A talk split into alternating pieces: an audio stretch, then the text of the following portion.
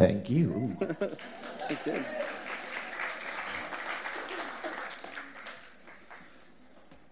I'll put this in his way. Good morning. My name is Ben. I'm the director of worship arts, and I'm very proud of these guys this morning. This is really good. So, yeah.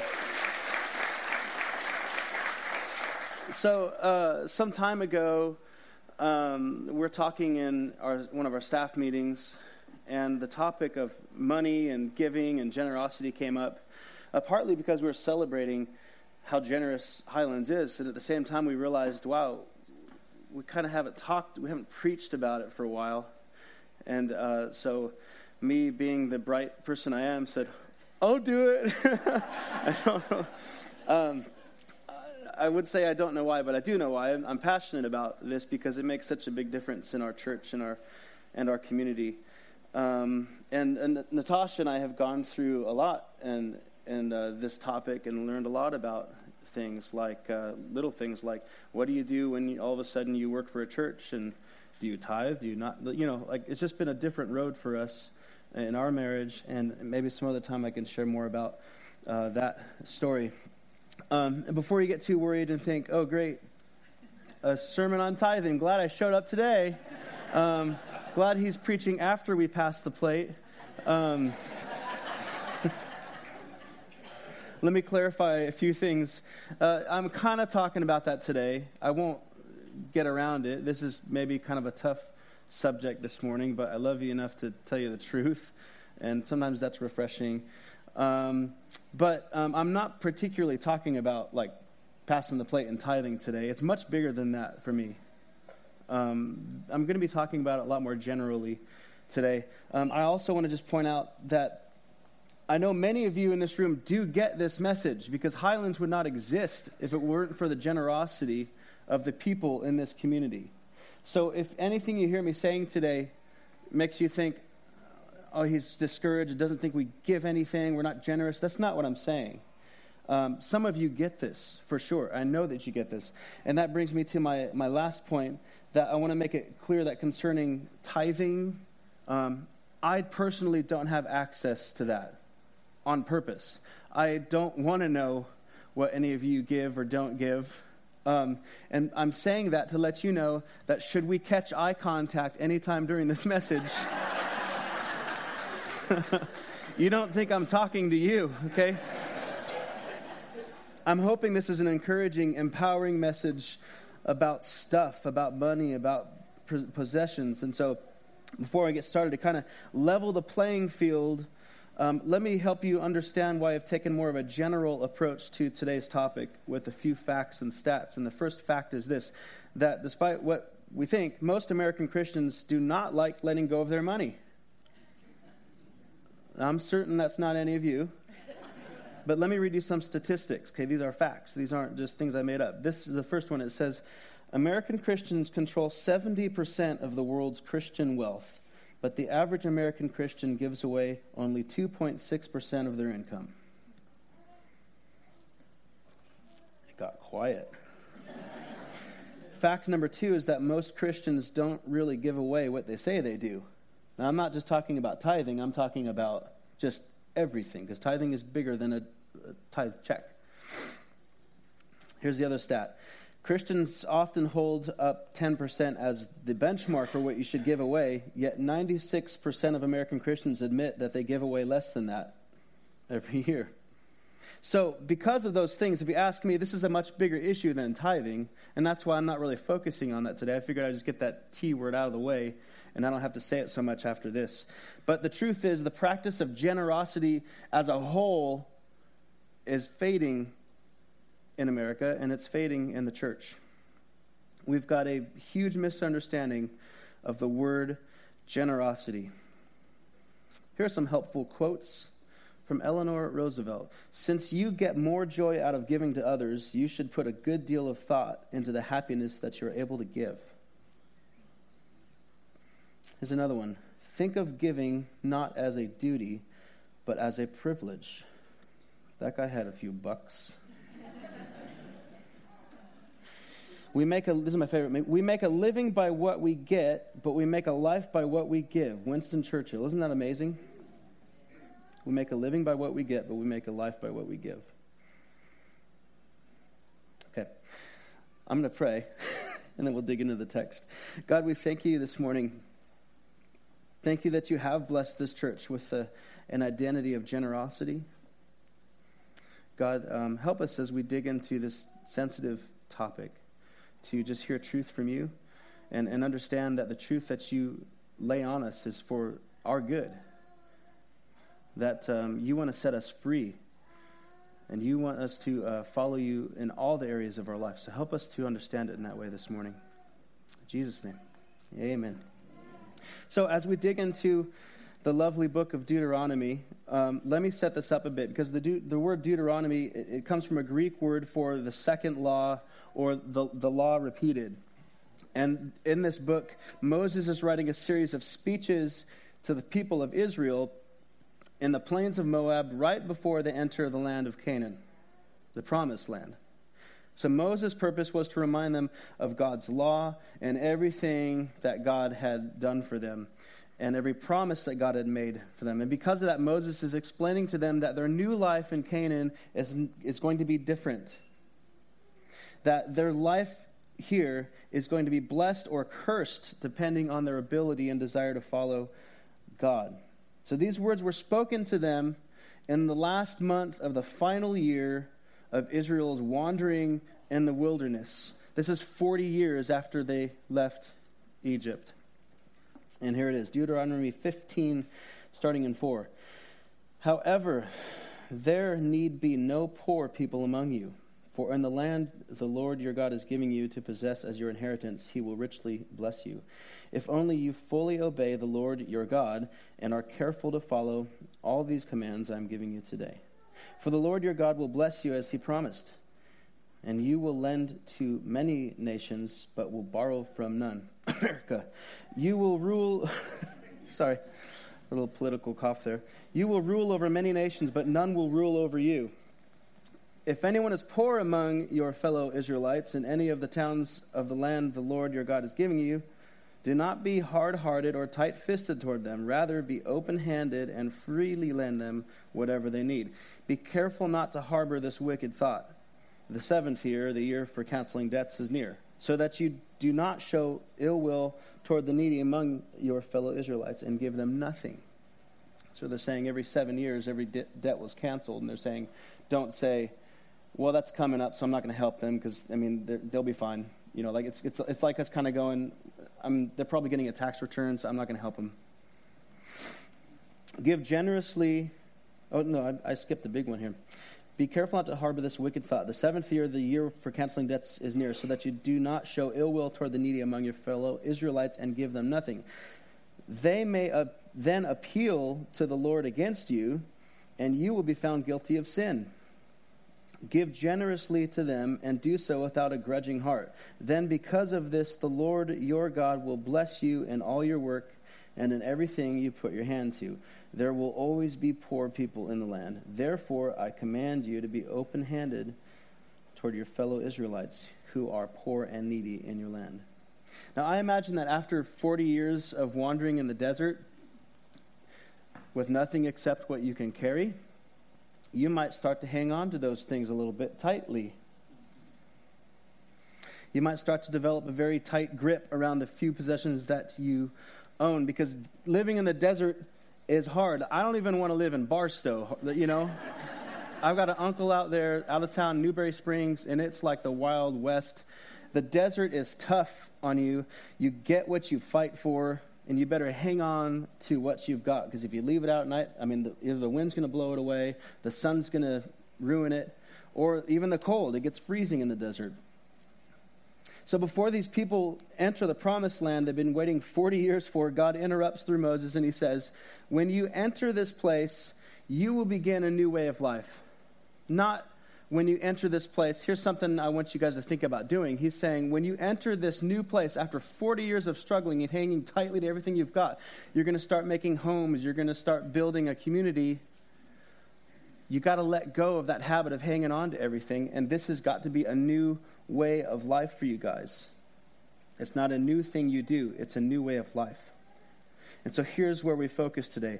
In Deuteronomy 15, 7 and 8, again it says, If anyone is poor among your fellow Israelites, if any of the towns of the land of the Lord your God is giving you, do not be hard hearted or tight fisted toward them. Rather, be open handed and freely lend them whatever they need. Now, this was written to the Israelites. These are God's chosen people of the Old Testament to foreshadow the new Israel, which is who? Us. So you could just as easily read it like this. Since I believe that that scripture was true for them, but it's also true for us, you could say, If anyone is poor among your fellow highlanders in any of the towns of the land the Lord your God is giving you, do not be hard hearted or tight fisted toward them. But the trouble is, the nation of Israel was huge.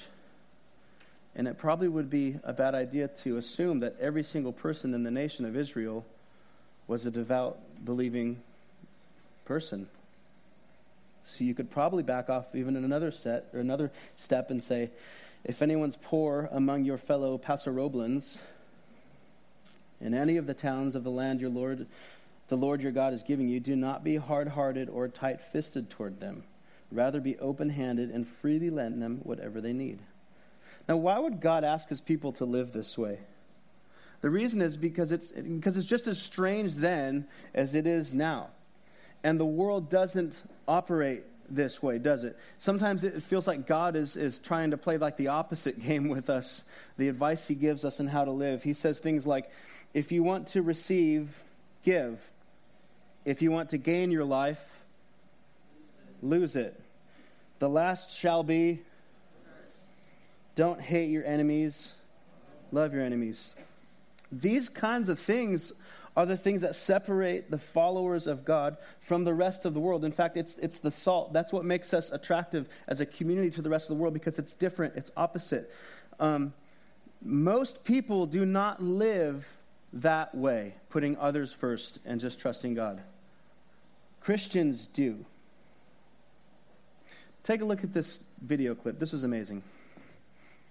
Well, Chick fil A employees in Texas thought they were out of a job when the local restaurant closed for renovations there, but they got the shock of their lives when their boss called them up telling all 50 employees not only will you still get paid, you're also getting a raise at the boss's own expense. Here to share this one amazing story is Chick fil A owner Jeff Glover and seven year employee Andy Gallegos. We thank you both for being here. Jeff, I'd love to start with you. Your, your store is closed for five months, and you decide right. you're going to pay hundreds of thousands of dollars to your employees while not taking any pay home. Why did you decide to do this?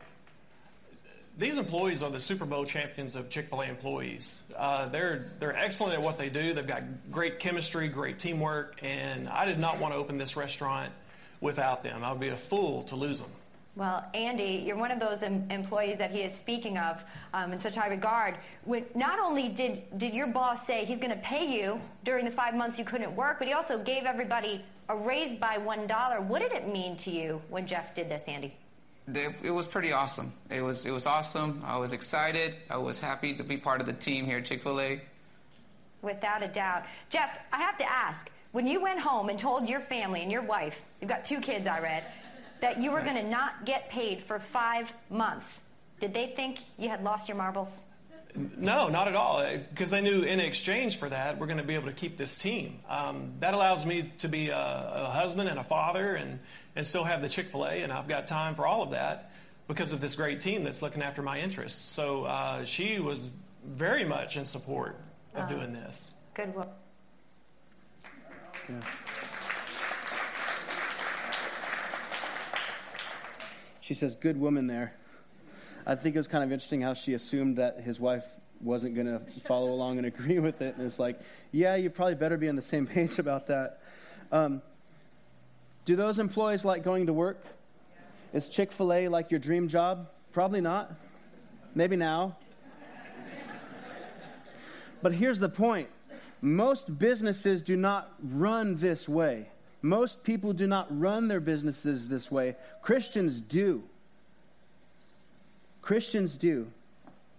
So I've got three points to help you guys uh, run toward generosity this morning. And the first point is very basic, and it says this Nothing is yours, everything is God's. Repeat after me. Nothing is yours, everything is God's. James 1:17 says, "Every good and perfect gift is from above, coming down from the Father of the heavenly lights." When you stop looking at what you have as yours, it's a whole lot easier to let go, isn't it? I've got kids. One of their first words was, mine. I didn't have to teach them that. I didn't have to sit them down and say, look, these kids want to play with you, but you are going to refuse. I didn't have to teach them that. So, number one is simple nothing is yours, everything is God's.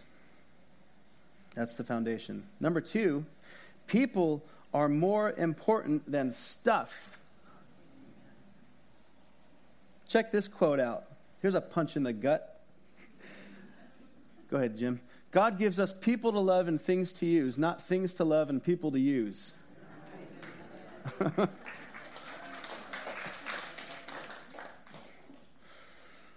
Some of our culture actually is starting to get this, and unfortunately, it's not the church that's leading the way on this. It's a whole next group of millennials who have sold all their possessions and are moving into these things called tiny houses. They're refusing to spend their lives accumulating stuff and having no time for relationships. If you watch these stories on Discovery or wherever these shows are on, it's basically what they all say. They say, I'm just tired of living my life to pay a mortgage or pay off debts and I, we're choosing to do this, so then we work half as much and we spend all this time with our family and we travel the world. They get it because unfortunately they grew up with a whole set of parents who did nothing but work, work, work, work, work. Sorry, honey, I don't have time for you. And the next generation is saying, I don't want anything to do with that. Let's buy a 20 foot long trailer and live in it with kids. That's how insane this is. People are more important than stuff. If you know somebody that has a need, God cares more about their need than he cares about the thing that you want to have. God cares more about somebody's need than whatever you're paying to have in storage. That is the. Sorry, I know. I know. People are more important than stuff. Okay. Um, this last uh, point, I want to teach you by way of example. Uh, and so I need a volunteer that's not afraid to come up onto the stage with me. Who wants to come up? It involves money, but you can't keep it. Yeah, come on up. It's a little bit dark, so. Tell me your name. I'm Terry. Terry, hi, I'm Ben. Hi, Ben. This is Terry. Okay. Yeah, you can stand right there. And, and this is what I want to do, okay? I, I want you to. Uh, here's a $10 bill. It's mine. If you, if you catch it, well, I still need it. Um, I know that's terrible, but I only have one. I want to try something with you, and I want you to, to close your fist like this, okay? And you can't, like, wedge it and, like, you know. I'm going to toss this to you, and I want you to try to catch it in your palm with your hand closed. Ready? I'll give her three tries. You know, you know what? If she, if, if she does catch it, she can keep it. Someone else will give me 10 bucks for next service. I think my wife will be here. Here's the second one. Pretty close. We're getting there. The first one was better. Yeah, it's a lot better. You tossed it. I'm uh, at, okay. I'm sorry. Okay. Here, I'll make it easy. Oh, that was close. It's down there. Oh, yeah. Can you, yeah. I might feedback. Thank you so much. Okay, you are done. Thank you very much. That was amazing. You did a great job. Oh, wait, wait. Wait, wait, wait, wait. wait. I, open your hand. Open your hand. Here, catch it. Yeah, look at that. Let's give her a hand. You're, yes, thank you very much. Here's, here's point number three. It's hard to catch things when your hand is closed. And unfortunately, the Bible teaches that when you close your hand to your brother, you also close it to God. Verse 10 says, Give generously to them and do not and, and do so without a grudging heart. Then because of this, the Lord your God will bless you in all your work and in everything you put your hand to. When you close your hand to the needs of your fellow brothers and sisters, guess who else your hands are closed to? God, everything He wants to give to you. Now, if you live your life in a way with your open hands and you give freely and you let go of things because they're not yours, they're, they're God's, well, guess what? Your hands are open and ready to catch what He's got for you. That's perhaps the biggest point of this message that when you close your hand to your brother, you also close it to God. But if you open your hand and you live that way with your hands open to your brother, they're also open for what God has for you. It's sobering. Here's another way to say this in Proverbs 11, uh, 24 and 25. One person gives freely, yet gains even more. Another withholds unduly, but comes to poverty. A generous person will prosper. Whoever refreshes others will be refreshed. When you open your hand to your brother, you open it to God. Now, before we get ahead of ourselves, this is not a, a health, wealth kind of sermon, okay? I'm not, I'm not trying to preach to you a formula to, to get rich, because it really doesn't have anything to do with that. This is about learning how to live richly. And those are two completely different things. Let's name some ways you can be rich outside of money friends, family, conscience, confidence, influence, respect, love. All those things come out of living your life with an open hand to the people around you. Whoever refreshes others will be refreshed. It doesn't say how, it's, it's general. And I, can, I, I can't count the times in my life where I've been encouraged to let something go that I really wanted to hang on to, and the next week I had a different need and it was just filled. And Natasha and I have noticed in our life that the tighter we hold on to everything we've got, the less blessing and help seems to come into our lives. When we adopt the attitude of, of an open hand in our life, from everything from our friends to our family to the Denny's waiter to everybody, God takes care of all of our needs. So we just focus on that one thing. That's it. We just try to say yes when we can. This is one of those verses where I think God is kind of saying to us, guys, don't, don't rob your own joy. He's saying everybody else on the earth is going to live life looking out for number one, but not my people. Not my people not you. You're going to give, and then you're going to trust me to take care of you. That's what he says. Generosity is about trusting God. And here's where it all comes together. Here's how to apply this. You remember that opposite game that I referred to? Well, the, God works in opposite weird ways. It's the truth. And it's to our advantage. Because basically, what God says is that if you spend your life focusing on blessing others, God will direct his attention to blessing you if you will bless out, God will bless in. If you will be a giver, God will be a giver to you. That's how it works. The Israelites spent a really long time in the desert.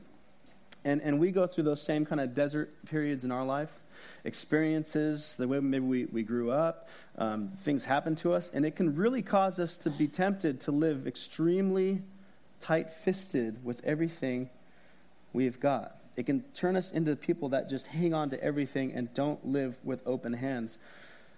Don't do that. As God gave his people that warning in Deuteronomy, it's still true today. If you live open handed, if, if you refresh others, he will refresh you.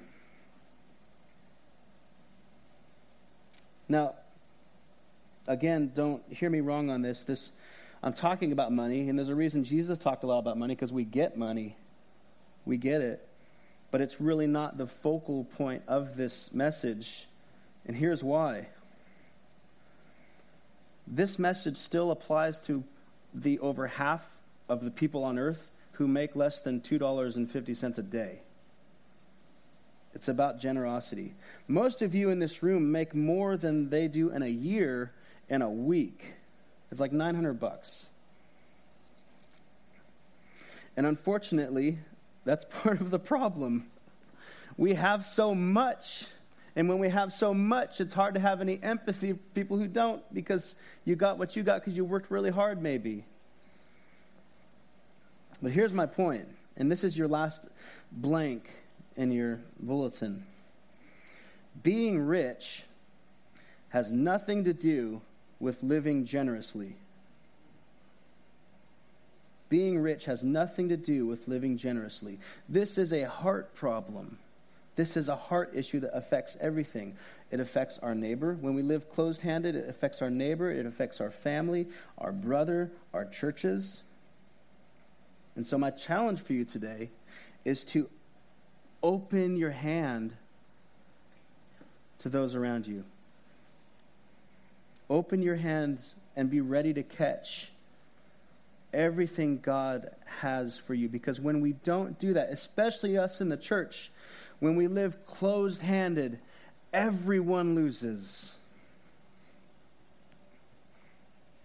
Proverbs 11:25 A generous person will prosper. Whoever refreshes others will be refreshed. Let's pray.